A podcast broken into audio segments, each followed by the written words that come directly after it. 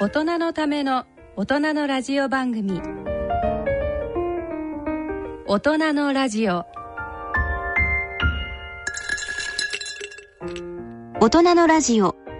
AI アナウンサーの荒木由衣です。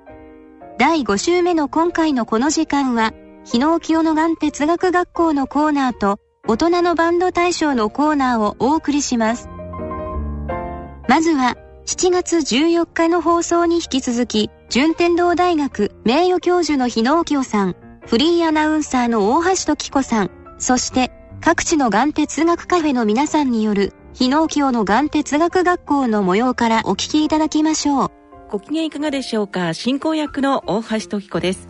全国各地の眼哲学外来のがん患者の皆さん医療従事者の皆さんと共にお送りしてまいります。さて新型コロナの影響で3密を避けるためにこのコーナーしばらくお休みをいただいていたんですが気がつけば半年前にこの収録を行われましてそれからもうあっという間に半年も経ってしまったんですけど6ヶ月も経ってしまったんですけれども、まあ、日野先生そして皆さんはいかがお過ごしだったでしょうか、えー、では日野先生からこの6ヶ月振り返って教えていただければと思います。まあ、特に変わったことないけどね、はい、いつも暇だからね。人間暇がいいね。暇ちゅうのは、はい、おっさんの日に間で書くからね。太陽の光が差し込む尊厳に触れる。みんな太陽の光が反射してるだけだね。元気な時とかね。調子のいい時はみんな華やいだ生活してるけども何かがあったら脆いね。それは暇でないからだねだからこういうコロナにそういうショックの時にねもう一度自分が暇になってね太陽の光が差し込む尊厳に触れる生き方をやるということがね大切じゃないですかね。4月5月はもう自粛生活が続いてこれからどうなるんだろうかってもう先が見えない状態で閉塞感がすごいあったと思うんですけれども、まあ、台風が来れば海が荒れるけどもいつか凪が来るから。世の中というのはそういうものだからね。人間には逆境も順境もないと思わないと。人間は与えられたものだからプレゼントだからね。だから人生に期待するといつでも失望に終わりますよ。人生から期待されていると思わないと。だからこういう時はもしかするとこの時のためがあるから。そういうのをね気づくのが交渉ですね。まあそういうことですよね。皆さんあの結構普段できないことをされていた方多かったようなんですけれども、まあ、断捨離お掃除されたり読書をされたり先生は何をして過ごしていらっしゃったんですか？まあいつもと同じだよ。あの読書したりね、はい、僕は1日1時間読書する習慣を若き日からやってるからね。そうすると外に出れない時には2時間になったりするじゃない。だけども読書ということは同じですよね。だからそういう意味ではあんまり生活はね変わらないというかねただ公演とかね授業とかそういうのが中止になったり延期になってるからそういう意味ではより暇になっていいね。まあそういう感じですね、はい、奥様と散歩を楽しまれたりしてらっしゃった。いやいやそんなことないけど。もうひたすら照れてらっしゃるんですけど 先生。さあ今日もあのスタジオにご観覧の皆さんお越しいただいていますが、え皆さんからもこの半年間のこといろいろお聞きできればと思います。では森さんからお願いします。こんにちは。目白がん哲学外来の森です、えー、あのコロナでがん哲学外来カフェも本来のテーブルを囲んでお茶を飲んでの開催は難しく休み状態が続いていました。でもあの徐々に6月下旬から常識ある自粛の中目白カフェも非接触性体温計による測定と消毒3密ソーシャルディスタンスなどやれることは全てやって開始しました。また今後どうなるかは分かりませんが4ヶ月ぶりに再開して本当に皆さんとあの再開できて本当嬉しかったです。今多くのカフェが試行錯誤しながらも病気にお休みはないので毎日のように電話やメール Zoom などを使用してまたいつか本来のカフェの姿に戻れる日を楽しみに仲間たちで頑張ってます。はいでは角田さんお願いします。池袋帰宅中カフェの、えー、角田真希です。カフェも、えーと、開催できない時は場所によってはあの Zoom とかそういうリモートっていうのかな？そういうのであの開催されてるところもあってで Zoom つながりなんですけれどもあの「がんと生きる言葉の処方箋」っていう映画を撮られた野沢監督が、えっと、YouTube で応援チャンネルっていうのを始めてましてでやはり Zoom で撮影してあの映画に出られた方とか、まあ、出られてない方とかもいらっしゃるんですけれども、えっと、一応50作を目指して、えっと、今作られているのででよかったら、えっと、YouTube の方ご覧ください。であと50作目指していて、えっと、一応鳥は日野先生ということで 皆さんお楽しみに。であと私事なんですけれどもえっと一応昨年9月に3回目の再発の手術をしてで3月まで入院の抗がん剤をしていたのでこのコロナの自粛期間中っていうのはあんまり治療中と変わらない生活だったんですけれども4月からはちょっと休薬することにしたのでその自粛生活の中でもやっぱりちょっと買い物に外に出たりとかまあ護岸工事した川なんですけれども川沿いを散歩したりとかそういうところでやっぱりこう季節のお花とかを見つける楽しみとかそういうやっぱり小さい楽しみがたくさんあってでやっぱりちょっとまあ私は治らないがんなのでまあこの休薬している今がやっぱりとても大切な期間なのでこう自粛の中でもこうできる楽しみを見つけてでカフェも先月ぐらいから、えっと、東久留米で今月は東村山。やはりこう人数が半減してしまったんですけれどもやはり少しずつカフェも開催されてきてるのでそちらのお手伝いも始まってで久しぶりに会う方とかがいてやっぱりこう懐かしいっていうかやっぱり直接人に会って話す話を聞くそれってすごく大切で尊い時間だったんだなっていうのを実感しています。では田口さんご主人から。えーと、田口と申しますえっ、とあの、まあ、コロナのあの自粛が始まって、えーまあ、私もあの仕事が在宅もうほぼずっと4月から、えー、家にいて、えー、画面の前で仕事をしてる。あのであの今まで在宅でない時代にはあのペーパーレスしよう頑張ろうハンコもなくそうなんとかしようって言ってて全然なくならなかったのに今在宅になったら紙邪魔だからちょっとこれなくすようにしようよとかハンコを使えないからっていう話になってそういうのがどんどんなくなってあのペーパーレスも実現ハンコもなしも実現しちゃってて。で今までできなかったことが普通にできてるなっていうことがあってですね。で、えー、とさっきあの Zoom で、えー、とカフェをっていうお話もありましたけど実際にどこかに行ってっていうことの条件が外れても自分のこう言葉とかを発信できるんであれば今までそういうことができなかった人がそういうチャンスが増えてくるそういう機会にもなったなっていうふうに思うんですね。なのでそのこのコロナが、まあ、別にあの早く収束はしてほしいんですけどもこのきっかけとして今までこう出ていくことができなかった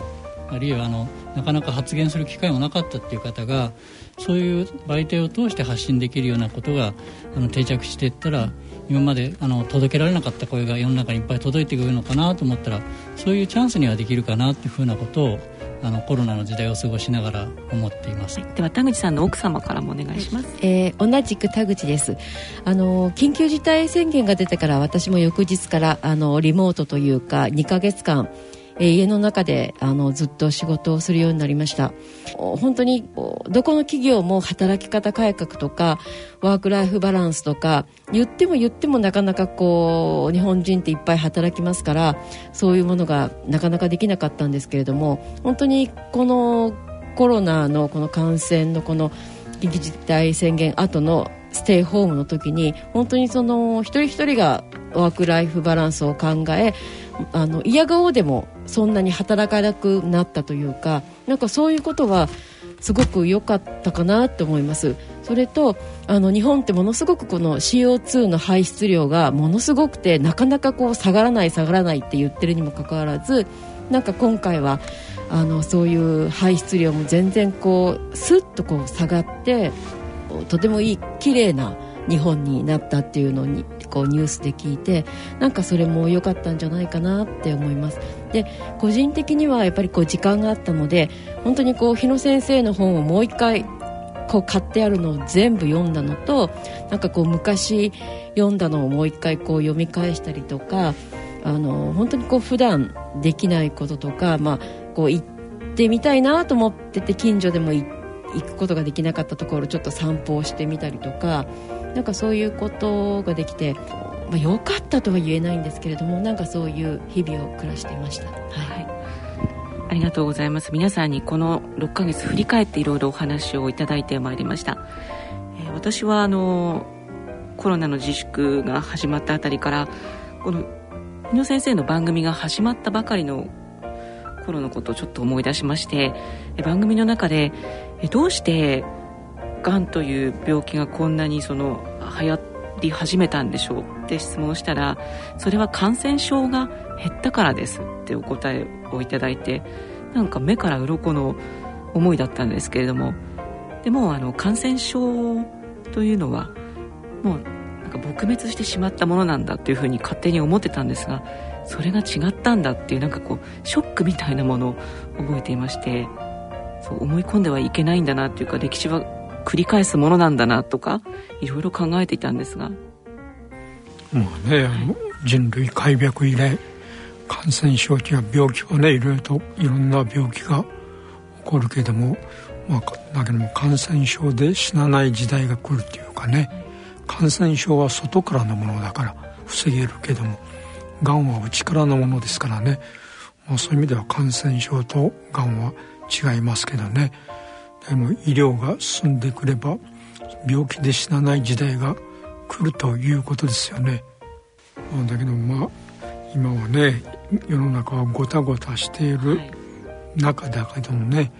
自分自身はごたごたした中にいないことだね。だからちょっと一歩ね高いところから物事を見ているとね明るい希望が見えてくるというそういう考え方をね持った方がいいですよね。どうしてもその日々ニュースを見ていると巻き込まれてしまってそういうこう気分一色になってしまいがちだなと思ってました、うん、まあね、はい、ほっとけだね。ほっとけ気にするなっていうかね。自分でコントロールできることは全力を尽くすけども自分でコントロールできるできないことはただ受け止めるだけですね。ただ人間は自分でコントロールできることと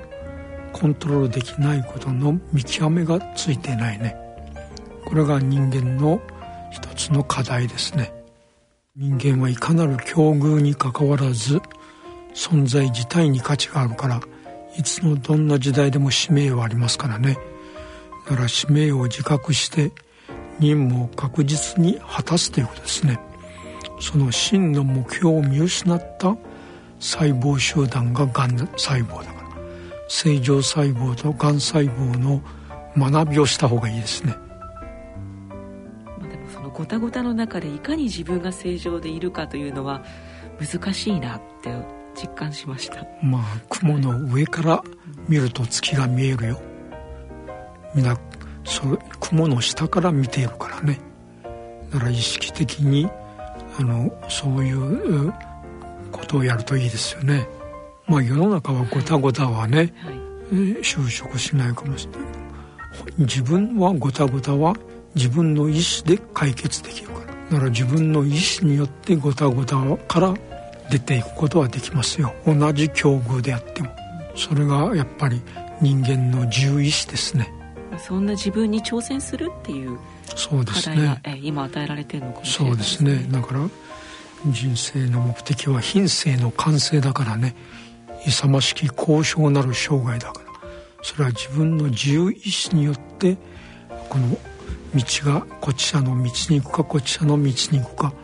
自分の自由意志ですからね。人から命令されたわけじゃないから。それを選ぶのが自由意志でどちらを選ぶかが教養学びですからね。だから良き学びをすればどちらの道に行くのがいいかというそういう教養が深まるというそういうことですよね。えさて今回はゲストにフリーアナウンサーの笠井信介さんをお迎えしております。マイクロソフト Teams をつないでのリモート収録で進めてまいりたいと思います。大人のための大人のラジオ。この番組は野村証券。ほか各社の提供でお送りします。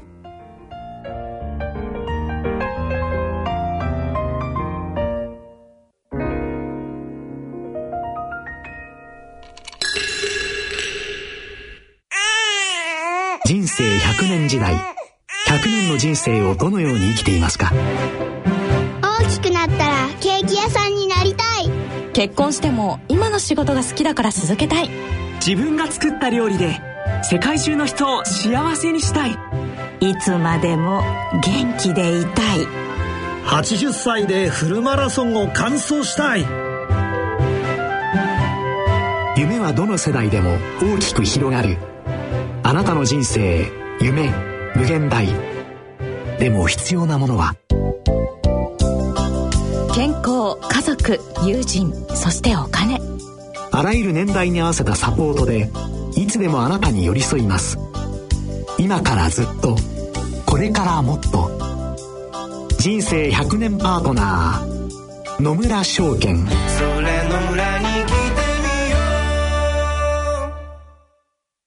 えー、さて今回はゲストとしてフリーアナウンサーの笠井信介さんお迎えしていますがマイクロソフト Teams をつないでのリモート収録で進めてまいりたいと思います。笠井さんよろしくお願いいたします。よろしくお願いします。こんにちは。こんにちは。あのラジオをお聞きの皆さんにはちょっと姿見えないんですけれども本当お元気そうですよね、はい、あもうすっかり元気になりまして、はい。4ヶ月半の入院を経て完全寛解という診断を受けまして、えー退院してから2ヶ月経つんですが、はい、ただまだですね、白血球量が伸びてこないというよりは、まだ減り続けているんですよ。あ、そうなんですか。ええー、あの、この4ヶ月半の間、相当やはりきつい、まあ普通のあの、悪性リンパ腫の方よりもきつい抗がん剤と、えー、まあ大量の投与があったので、はいその影響がまだ出ているという先生のお話でした。あいつ退院なさったんですか？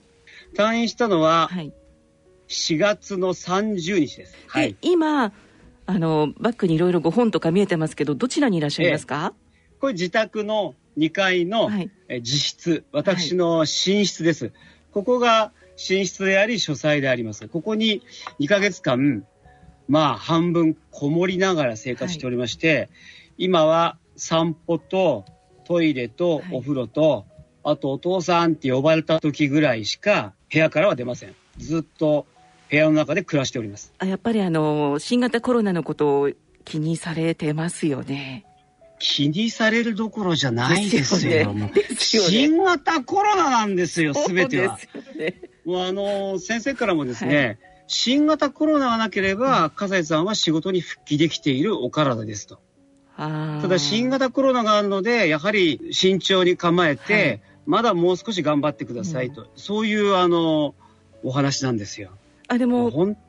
今日はあのこうやってラジオに出演リモートでしていただいてますけれども、はい、映画のイベントにもリモートでご出演とかもうされちゃってますよね。はいはい。あの妻夫木さんと、はい、えー、坂本監督との「一度も打ってません」という新作映画のトークショーに「ええ、私だけリモート」というトークイベントやりましていい時代になりましたよ。司会者だけ、え、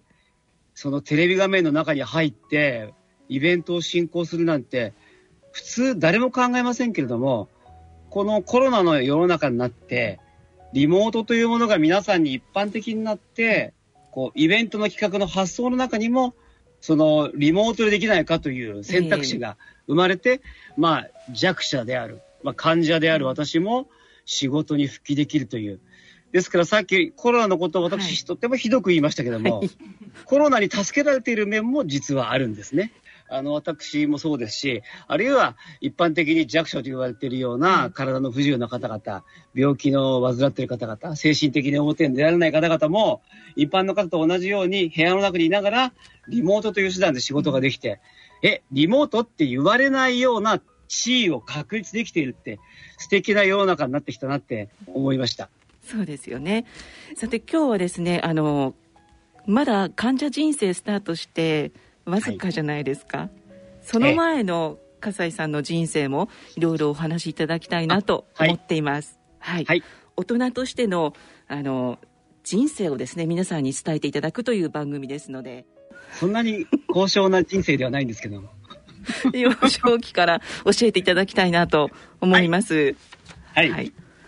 お生まれになったのは東京ですよね。東京です。はい、そうです。はい、で小さい頃はどんな少年だったんですか、葛西少年は？あ、もうとにかくあの、おしゃべりで有名でして、地元の子供会でも結構目立つ存在だったもんですから、で、小学校の3年生の時に、地元の市の施設で、子供祭りみたいなものがあったんですけれども、そこで私、一日、野外ステージの司会を担当しまして、子供に司会やらせようということになって。え、何歳の時ですか私やりたい。それ小学校3年生の時ですね。3年生で司会ですか？ええ。で私が司会したいって言ってあげて、はい、で、司会やらせてもらって、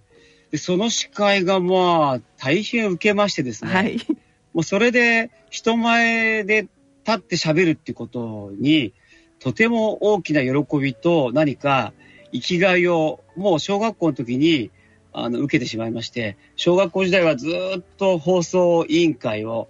やっていて、毎年毎年。それは中学校になっても高校になってもそうでした。ですから、あの、マイクの前で喋るということに関して、もう幼い頃から慣れ親しんできたというか、それに喜びを感じているような少年でした。あ、でも小さい頃からもうアナウンサーになるんだと思って成長してこられたわけですか？そうですね。アナウンサーという職業を認識してなりたいと思ったのは、高校ですかね、うん、中学ぐらいまではテレビ局に入りたいっていう漠然としたあの夢だったんですけれども、えー、あのー、高校になってからは本当にそうでした。えー、そして、えー、早稲田大学に入られてから放送研究会とか、はい、はい、入られてどんどんそのアナウンサーへとこう仕事は絞られていった感じですかね。そうですね。もう早稲田大学もう大学に入る時がもうあのテレビ局に入るにはどうするかっていうんで、うちの祖父が、テレビ局入りたいんだったら、早稲田か慶応か、うんはい、そういうとこ行きなさいと、えー、そうすれば入る確率高くなるというふうに言われまして、はい、地獄の浪人生活を経て、なんとか早稲田大学にあの入れてもらいました。で、大学時代は、はい、TBS のぴったしカンカンでアルバイトをずっと長くされてた。そうなんですよ。TBS のぴったしカンカンというのは、当時、学生にとって登竜門的なそのアルバイトの司会でして、その司会の仕事に就くと、地方での出演者を選ぶ予選会っていうのがあるんですけども、はい、その地方での予選会の司会を番組と同じようなスタイルでやるわけですね。ですから、久米宏さんの代わりにやるですとか、小島一家さんの代わりにやるですとか、そういうことになるんですけれども、その、まあ、司会者のコピーの司会者を作って、一般の人を公募するという形の予選会をやってたんですけれども、その司会者に、まあ、年に一人選ばれるわけなんですけれども、一人とか二人とか学生が、はい、そのこう歴代見ていくと、フジテレビの川端アナウンサーですとか、あもっと言うと日テレの小倉淳アナウンサー、えー、フジテレビの川端アナウンサー、テレビ朝日の寺崎アナウンサーっていうふうに、先輩方みんなアナウンサーになってるんですよ。はい、ですからそこのバイトになれると、ほぼアナウンサーになれるという、全国の、というか関東の学生放送委員会の中では、憧れのアルバイトでして、でそれに私受かったものですから、まあ当時バブルの時代でもありましたし、相当調子に乗ってた学生でしたね。もうあの、アナウンサーの王道を突き進んでこられたっていう感じですよね。まあそうですね。だから TBS のアナウンサーに結局誰もならなかったんですよ。え、そうなんですか？だから私は絶対に入れてやるって言われたんですよ。言われた。加瀬は絶対にお前入れるからって。はい、絶対受けろって言われて。はい。で、私もなんかちょっと大船乗った気持ちで、あの、いたらですね、はい、募集が女性しかありませんでした。ああ、残念でしたね。男性募集ゼロ。まあだからまあ、調子に乗ってるとそういうことになるんですよ。えー、でも、フジテレビにしっかり合格されたじゃないですか。そうね、はい、もう奇跡だと思いますよ、本当に。で、その後も、もう素晴らしいご経歴ですよね、フジテレビ。33年間ですか？はい。まあ本当自分でも、ラッキーと言いましょうか、非常に運のいい仕事のやり方をさせてもらったなと。とにかく情報番組をずっと担当してましたんで、えー、しかも長い情報番組の担当も結構多かったもんですから、はい、まあ、最後は特ダネ20年間やらせてもらいましたので、えー、まあ、そこは本当にフジテレビにもう感謝しております。あの、同じ番組を20年続けるってことはほとんどないことだと思いますし。うん、もうないですね。ですよね。長長寿番組がもうないんですよ。あ、長寿番組自体がない自体がもうないです。はい、えあの、今、特ダネ20年やってて、目覚ましテレビが25年で、はい、で、その先行くと本当にもう、なかなかなくて、徹子の部屋が45年ですから、まあ、黒柳さんは、すごいですよね。45年ってもう。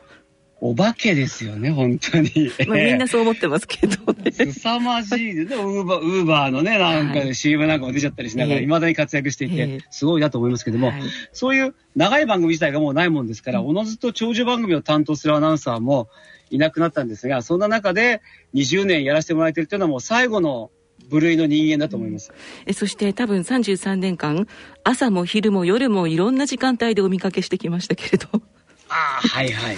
確かにあの、いろいろと、おまあ、朝の番組を中心に、昼の番組も、昼のワイド番組を随分担当してましたんで、はい。で夜はいくつかのゴールデン番組と、あと深夜番組で男おばさんっていうのがありまして、映画の紹介番組なんですが、今も CS の日本映画専門チャンネルとフジテレビの CS チャンネルでやってて、この蝶ネクタイのカルベアナウンサーと一緒にやってる映画の紹介番組も今年20年なんですよ。そんなになるんですね。そうなんですよ。ですから、本当にあの、長い番組を担当させてもらってるというところで、まあ、あの、皆さんの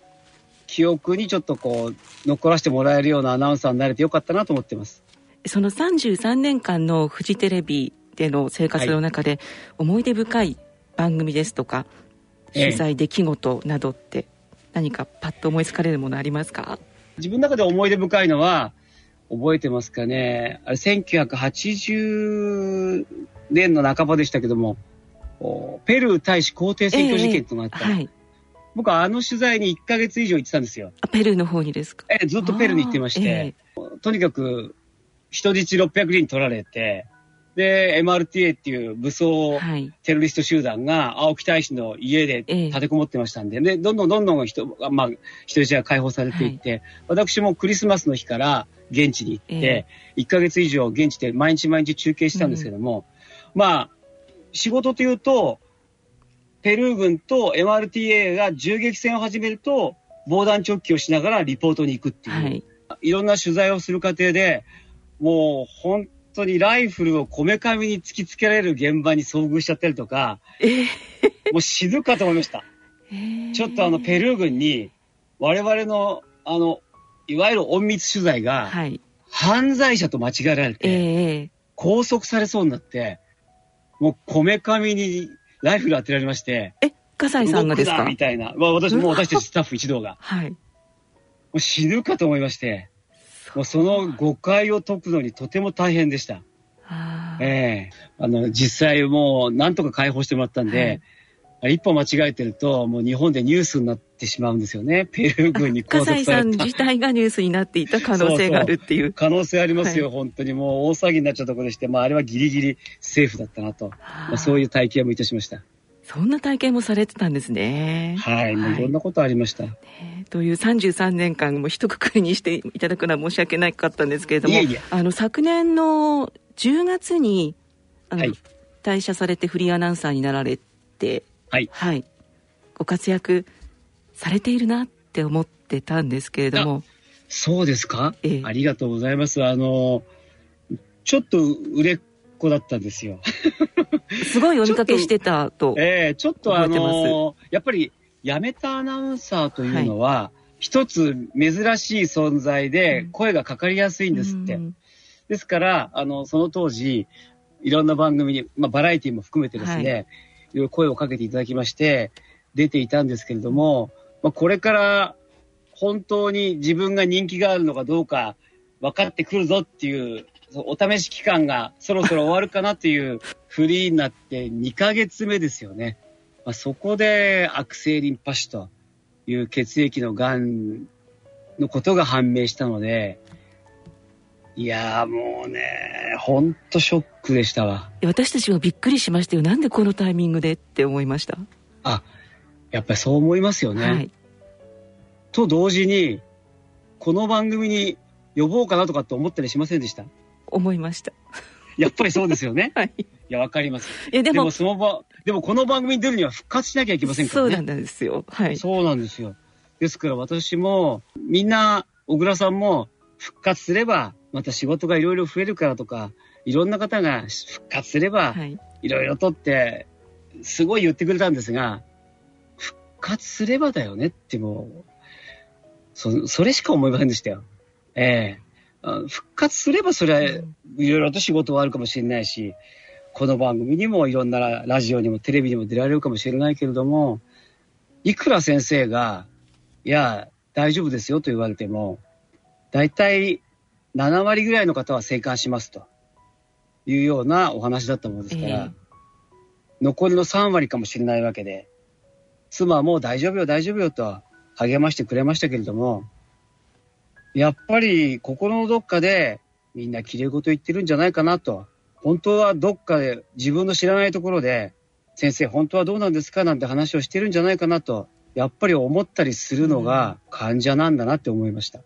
どうやって癌だということが分かったんですか、はい、まず、これはちょうど辞める頃に、はい、もうすでに腰が痛かったものですから、えー、この腰痛というのは、私が会社から家に引っ越すときに、まあ、大変なたくさんの荷物を移動させましたんで、はい、その段ボールの重い荷物を珍しくこう、えちらおちら運んでたことによって、うん、まあ、ぎっくり腰と言いましょうか、はい、そういった腰痛が起きてしまったんだなということで、整体に通ったりずっとしてました。うん、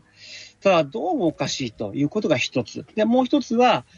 まあ、トイレに問題がありまして、はい、その、ちょっと痛みとか、なかなかうまくお小水が出ないとかいう状況があったので、うん、えー、それの診断を受けていて、ちょうどその辞める頃に、うん、前立腺肥大と診断を受けていて、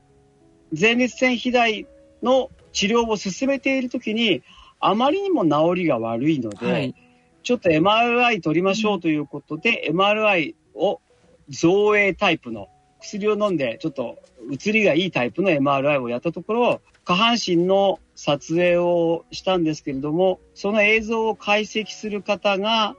前立腺肥大ではない骨盤の影を見つけて、でそれで、泌尿器科の先生が、これ僕らの専門じゃないんで、笠井さんが受けたいといえば、血液、主要血液内科の方に回しますけども、検査を続けますかっていうまあ、そういうところで、あの、もうフリーで病気もしちゃいけないんで、ぜひとも続けて検査を受けさせてくださいということで、そこから腫瘍内科に行って、うん、で、腫瘍内科に行ったところで、笠井さんちょっと癌かもしれませんねっていうことで調べがどんどん進んでいったんですが、えー、結局自分が具合が悪いなと思って、2ヶ月、3ヶ月経ってようやく12月に最終的に悪性リンパ腫ですという診断の確定となりました。ペットの検査の時に、もう全身に癌が散らばってますね。もう言われてまして、それで、ステージ4という、そういう診断が出まして、うん、えーっていう、ちょっと待ってよって感じですね。ですから、アクセルポシって分かって、えーって、もうそこでまずもう、なんで俺が今ここで癌になるんだよと。もう勘弁してくれよという。はい。嘘でしょっていうところで、その次にペットの検査が上がってきて、一緒に見ながら、まあ、ペットは、あの、カラーで、がんのありかが黄色く光るもんですから、はい、見たことあります？ペットって。ないです。あ、でも、でも画像はネットで見たことはありますけど。そうそう、はい、黄色く光るんですよ。私、頭以外、上から下まで真っ黄色なんですよ。うわで、え、これ、この黄色ってっていう話になったら、これ全部癌ですから。ええー、全身に癌が散らばってますね、はい、ええー、全身に、その時は死ぬのかなと思いました。ただ先生は、意外とクールな先生で、えー、ああ、悪性連覇してこういうもんですからっていう。ただ、あの、逆に薬は効きやすいですよと。あの、効けば、これ、消えてなくなりますから。っていうことは言ってました。ただ、ですから大丈夫ですよとは言わない先生でした。ほら、よくさ、寄り添う先生とかいるじゃありませんか。はい、言うじゃありませんか。そういう先生は、そうやって大丈夫ですよとか、彼さん心配しない、心配しないとか、前向きに GO とか、なんかそういう先生がいるのかなと思ったんですよ。そういう寄り添うタイプの先生ではありませんでした。日野先生どう思われますか？いい先生じゃないの？いい先生じゃないの ありがとうございます。いい先生なんですよ、本当に。まあ、純度の高い専門性でないとね、一番困るのは患者さんですからね。そういう意味で言いますと、その先生は、まあ、いわゆる、なだめるようなことですとか、安心させるようなことを軽く口にするような先生ではなかったですけれども、はい、ただあの、いろいろと話を聞いてると、うん、あなたのがんは私は完全に掌握してますというようなことが分かるような口ぶりなんですよ。うん、えー、え。ー、であのちょっと僕珍しいタイプのその悪性リンパ腫の大細胞型 B 細胞リンパ腫微慢性大細胞型 B 細胞リンパ腫というタイプのものだったんですけども、はい、その中でもちょっと、たちの悪いタイプ、うん、アグレッシブなタイプでして、さらには脊髄の中にもその癌が転移して脳にも転移する可能性があるっていうようなこともあったので、うん、髄中という脊髄の注射とかもするような一段階上の治療をしてたんですけども、うん、それもどこどこの国のなんとかのっていう先生の論文にあなたに近い患者さんがいて、こっちのどこどこの国のなんとかの先生の患なんとかさんっていうあなたに近いタイプの患者さんがいて、その2人の治療法がこういう治療法だから、あなたの治療法も R チョップという一般的な治療法じゃない治療法を選びましたとかっていうのですよ。で、もうとにかくわーっとこう、ホワイトボードに、その、いろんなキーワードを書きながら説明してくれるんですけれども、うん、まあ私と妻は、まあ報道出身なもんですから、えー妻もテレビ東京のアナウンサー出身なものですから、はい、そういうこうちょっと、まあ、テンポの速い記者会見にも慣れてるからいいんですけれども、はい、やっぱりその先生の、あの、高齢の患者さんの中には、はい、説明が終わった後、看護師さんに、先生の言ってることは何一つ分かりませんでしたっていう人もいるそうです。何一つですか？ただ、よくできていて、はい、その先生の2番目、3番目についているアシスタントの、はい、あの、お医者さんがいるんですけども、若い先生が。はい、その先生が、とっても丁寧に先生の喋ったことをその場で分かりやすく書いてくれて、それを最後に渡してくれるんですよ。ですからそれを読むと、先生の言ったことは、あ、こういうことねと。さあ、言ってた言ってたこれっていう。それはすごいコンビネーションで、本当ですね。インフォームドコンセントを図っている医療チームでありました。はいそれで今こんなにお元気ってやっぱりその治療も素晴らしかったっていうことですね。いやもうね薬が多分ねピタッとあったんです、えー、結局先生もちょっと言っていたのは私の排尿障害ってかなりひどくて、えー、夜中こううめき声を上げながらおむつにお小水をするような排尿障害だったんですよ。そこまでひどかったんですか？夜起きられないんですよ。えーあの、あまりにも痛くて。痛くて。最終的には、介護ベッド買ったんですけれども、えー、起きられないんで、えー、で、起きられないので、おむつをして、うん、そこに夜は排尿するというスタイルをとっていたんですけれども、フリーになってから。はい、そんなことも言えませんでしたけどね。えー、バラエティで辛いもん食べながら、そんなこと言えませんでしたけども、とにかくそういう形で、うん、えー、もう夜中苦しみながらですね、排尿をしておりまして、もう、うめき声を上げるもんですから、隣の部屋寝てる息子が、昨日も父さんすごい声出したねってやっぱ言うぐらい、で、それで、それを、まあ、前立腺肥大として捉えていたんですが、はい、先生は最終的には抗がん剤を受けたら排尿障害も治ってくるかもしれませんねって言ってたんですけども、えー、もう1回目の抗がん剤治療を受けたら、その排尿障害が90%なくなったんですよ。もう驚きましたよ。ですね。その次から、もう、とにかくトイレに立って、何の痛みもなくシャーシャーシャーシャー、まあ、お小水が出てくるわけですね。はい。排尿障害がなくなったっていうことですね。なくなったんですよ。えー、もうびっくりしました。で、後々、その、泌尿器科の先生聞いたら、やっぱりその尿管に悪性リンパ腫のがんが影響していたんですよ、うんえー、もう本当に私にとってはこのがんを治すことよりもまずは排尿障害を治してくださいと言って入院しましたんで、それが耐えられなくてそのなんかこう死んでしまうのかなみたいな感じだったもんですからそこまでひどかったんですね。えひどかったです。とにかくあの鎮痛剤を飲みながら、はい、本番の時間に鎮痛剤が効くように計算しながら日々飲んで、テレビに出るときにはなんとかクイズに答えてるときはなんとか痛みが収まってるように過ごしてましたんで、本当にそれは抗がん剤ってすごいと思いました。あのさっきちらっとお子さんのお話出ましたけれども、まあ、その排尿障害がひどい状態もご覧になっていてそして悪性リンパ腫ですよっていうことが分かってでお子さんに伝えられた時お子さんたち何ておっしゃってましたか？長男はもう成人して26歳なもんですから、はいえー、私が電話を始めした時に向こう忙しくしててじゃあ後でかけるからと。ちょっと大事な話があるんだっつって切ったんですけども、その次の電話をした時に、何？癌にでもなったのって言われたんですよ。え、もう予測されてたんですか？そう、そう。私が大事な話があるって言っただけで。で、まあ、そんな大事な話があるなんて、息子になかなか言うことないじゃないですか。そうですね。そう。ですから、そしたら、癌になったのって言われたんで、わかるのかと言ったら、父さんみたいな働き方してたら、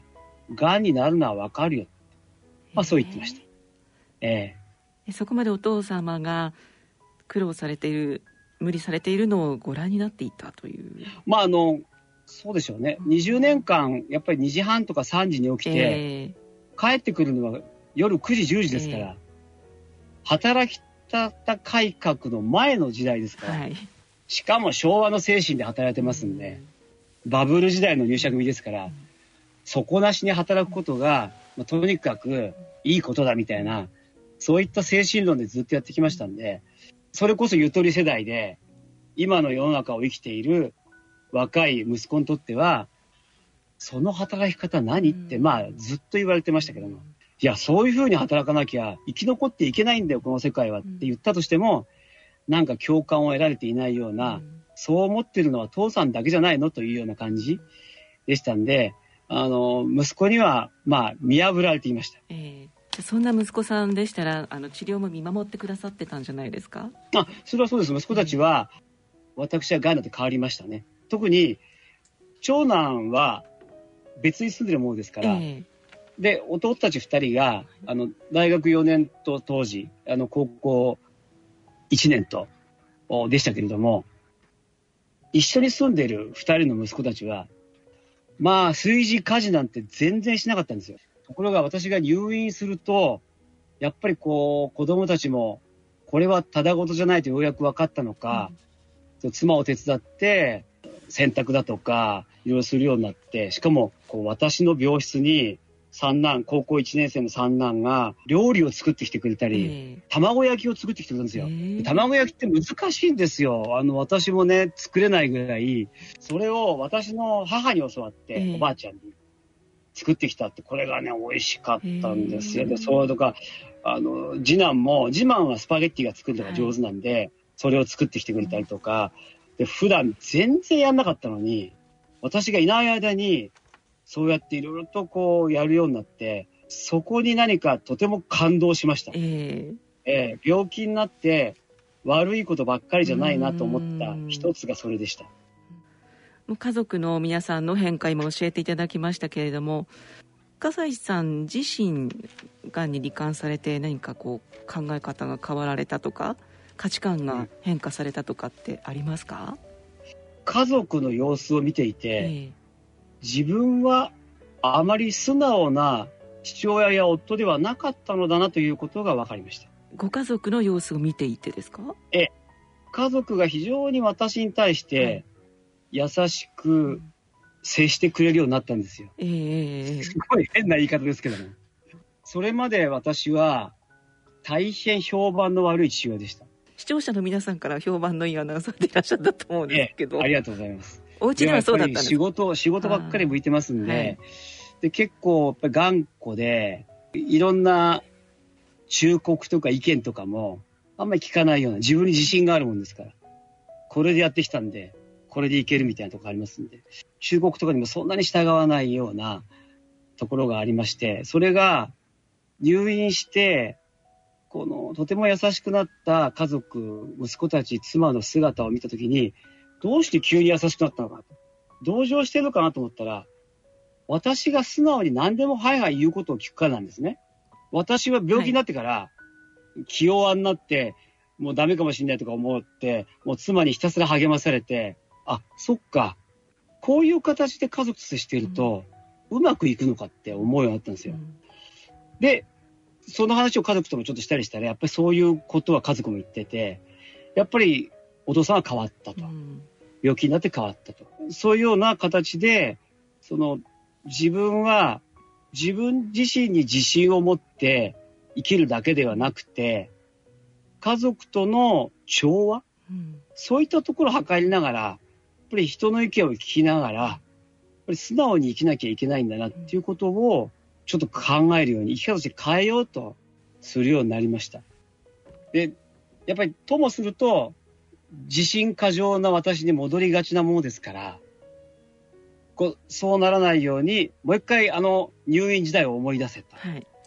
えー、あの時俺はどうだったのか。っていうような形で、良い父、良い夫になれるように頑張ろうとしてます。笠井さんの場合、はい、ちょうどあの、治療、退院される前ですかね、コロナ、うんはいはい、新型コロナがひどくなってしまいましたよね、はい、緊急事態宣言出されて、うん、ちょうどその頃にコロナが蔓延してましたがどんなふうに感じてらっしゃいました？ひたすら世の中の人を同情してました。同情されてました。はい、うん、大変だな、うん、自分はともすると無菌室になりますから、はい、日によってはそういった全くコロナの心配がないところで、ただひたすら一番安全なところで寝ているだけなんですけれども、一般の皆さんはコロナを近くに感じながら、外に行きたいのに、外に出られない。で、結構ブログで発信されてましたよね、ステイホーム。そうそうそうそう。ですから、うちで過ごそうっていうふうに、うん、キャスターとか、いわゆる専門家の方々が、うち、にいなさいって言ってて、一つだけ説得力がないのは何かと言いますと、そういうあなたは外にいるじゃありませんかっていうところなんですよ。その通りですね。そう。ただ私は2ヶ月以上、コロナの前から、うん、武漢でコロナが発生する前から病室にいたもんですから、はい、私は大手を振って家の中にいなさいと言えるんですよ。うん、あともう一つは、自分自身への、やっぱりコロナへの憎しみとしては、その2月からですね、誰も見舞いに来なくなった。家族に関しては来るなって言いました、途中から。電車乗ったり、はい、まあ、そういった世の中出るのも危険な時期がありましたんで、もう来るなと言って、そうするとね、パンツが足りなくなってくるんですよ。あ、洗濯物が溜まってくるんですね。洗濯に関しては、病院の中のコインランドリーに行けばいいんですが、病院の中のコインランドリーっていうのは血液内科の病棟の外にあるんですよ。もうそこに行くのが嫌なんですよ。うちの病院もコロナの患者さん扱ってましたんで、えー、血液内科病棟っていうのはとても清潔で安全です。うんうん、しかし、その病棟の外は、まあ、危険極まりない、この白血球量が落ちている身としてはですね、大変な、まあ、ウイルスの世界なわけですよ。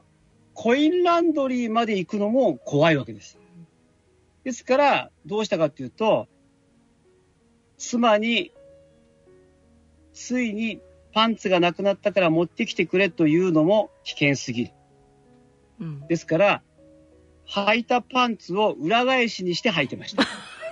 それもどうかと思いますけど。あ、じゃあちょっと待ってください。よく考えてください。じゃあ、そのパンツを洗いに行くのに、白血球量が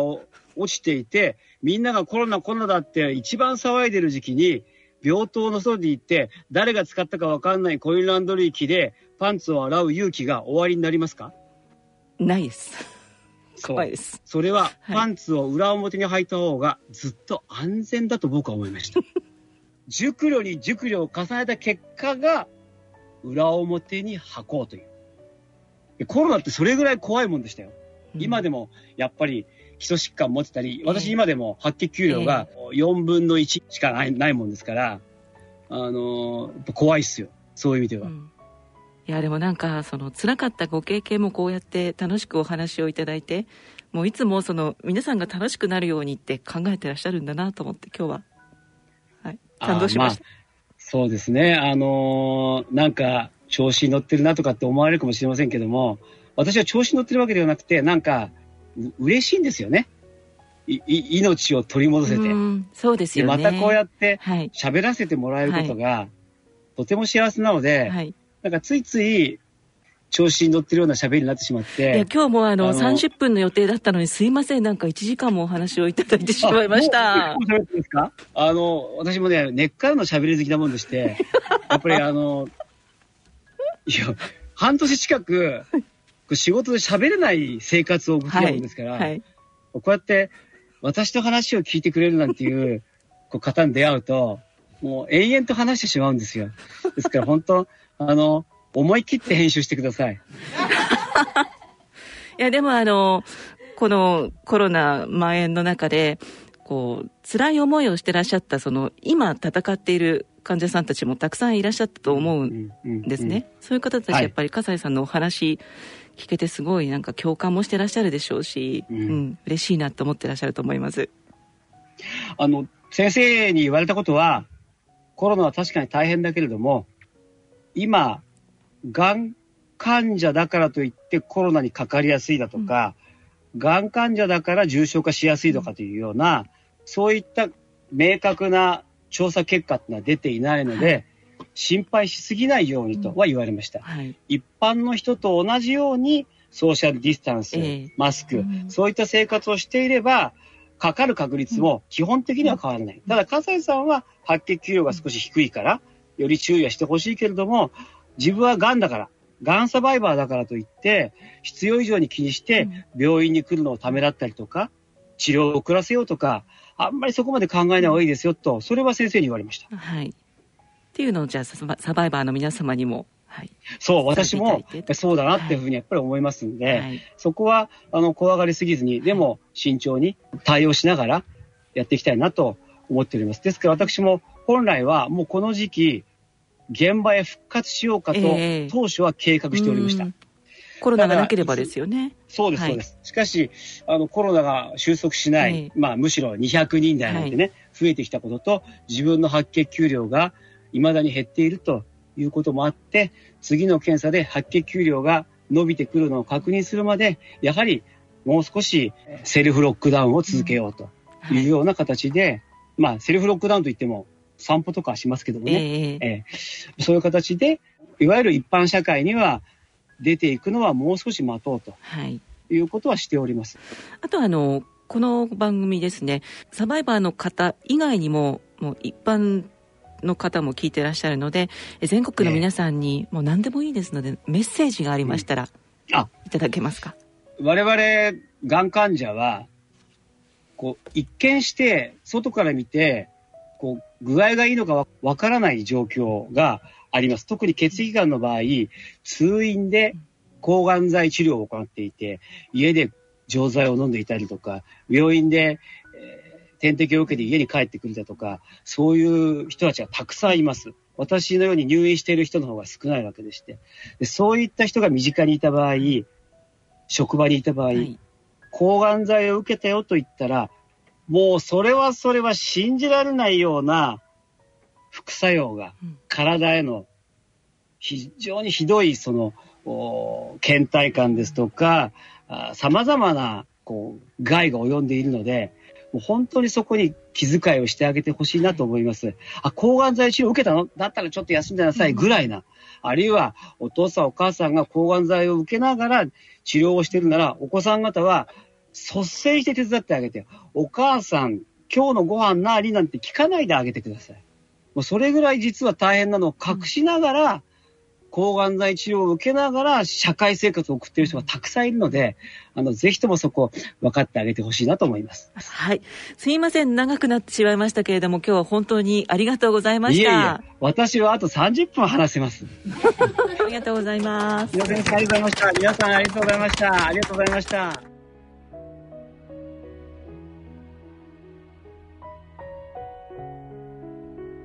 ただいまのご出演はフリーアナウンサーの笠井信介さんでした。以上、日野京の眼哲学学校のコーナーでした。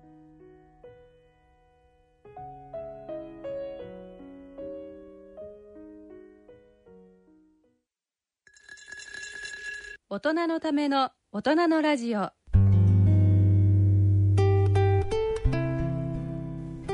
いフリーアナウンサーの笠井信介さんのお話伺ってまいりましたが、えお話をお聞きになって、えー、皆さんどんな感想をお持ちになりましたか？では田口さんからお願いします。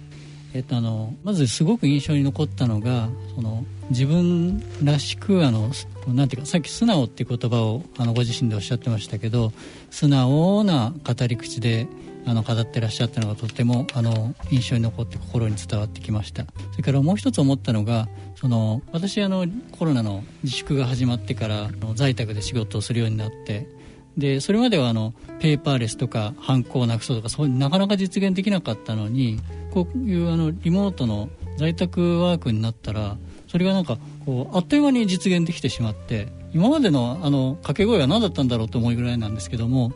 そういうこういう時代になってあの今までこうや病気の中で自宅から出られないであのなかなかこういろんな人に会いにも行けない自分の言葉も伝えられないそういうところだったのがこのコロナの、まあ、このことをきっかけにして、まあ、リモートでそういう思いとかあの自分の言葉を伝えられるようになった。今までこう語れなかった人が語るこうれる時代になった、えー、笠井さんがこのそういう人の先駆者みたいな形になってでお手本を見せていただいている。それをこれからさらにあのもっともっと活躍していかれることをすごく期待しています、はい、森さんお願いします。目白カフェの森です。あの私もまあがん患者なんですけどがんになって決して良かったとは思いませんががんになったからこそ見えてきたもの気づいたこと出会えた仲間などをうんうんと笠井さんの話しながらこういろいろ思い出しながら聞いていました、まあ、今後このがんの治療を受けながら生きていく上で笠井さんと同様で自分の与えられた使命を本当に今後生かしていかなければいけないなとつくづく思いました。帰宅中カフェの角田です。私もやっぱり森さんと同じくがんになってよかったとは思わないんですけれどもまあがんになったからこそ見えてくるものを、まあ、笠井さんもおっしゃっていたように、まあ、いろんなことが、まあ、自分の中で変わったりとか本当になんかいろんな些細なことに、まあ、感謝できるようになったのでそういったことはすごく勉強になったなと思っています。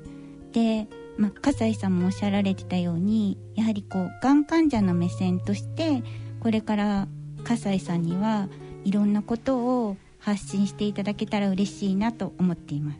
はいありがとうございます。お話を気になって日野先生どうでしたか？そうですね。あのカのカフェに来てもらいたいですね。もうあの今日のねあの話を聞いてるとその顔を見たりね見ると存在自体が周囲を明るくする人ですね。だからそういうなんていうかね病気になった時人はどのように感じ何を考えるかという。そして家族はどのように患者さんを支えることができるのか。周りの人はどのように患者さんを支えることができるのか。人の支えは患者さんにどのような効果をもたらしますかというね。そういう学びでしたね。あのそういう意味であの今日は非常にね貴重な時間でなかったですかね。本当になんか、えー、楽しく治療の大変さも語ってくださいましたね。そうですね、はい、まあだから喜びも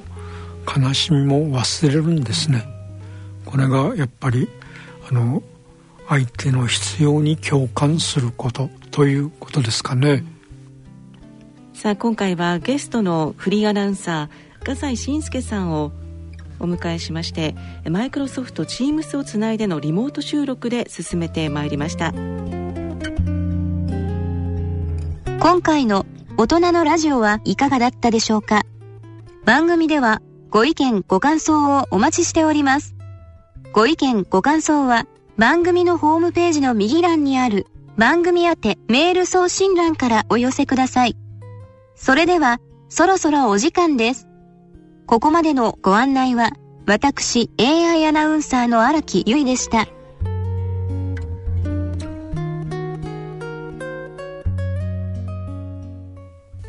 大人のための大人のラジオ。この番組は野村証券ほか各社の提供でお送りしました。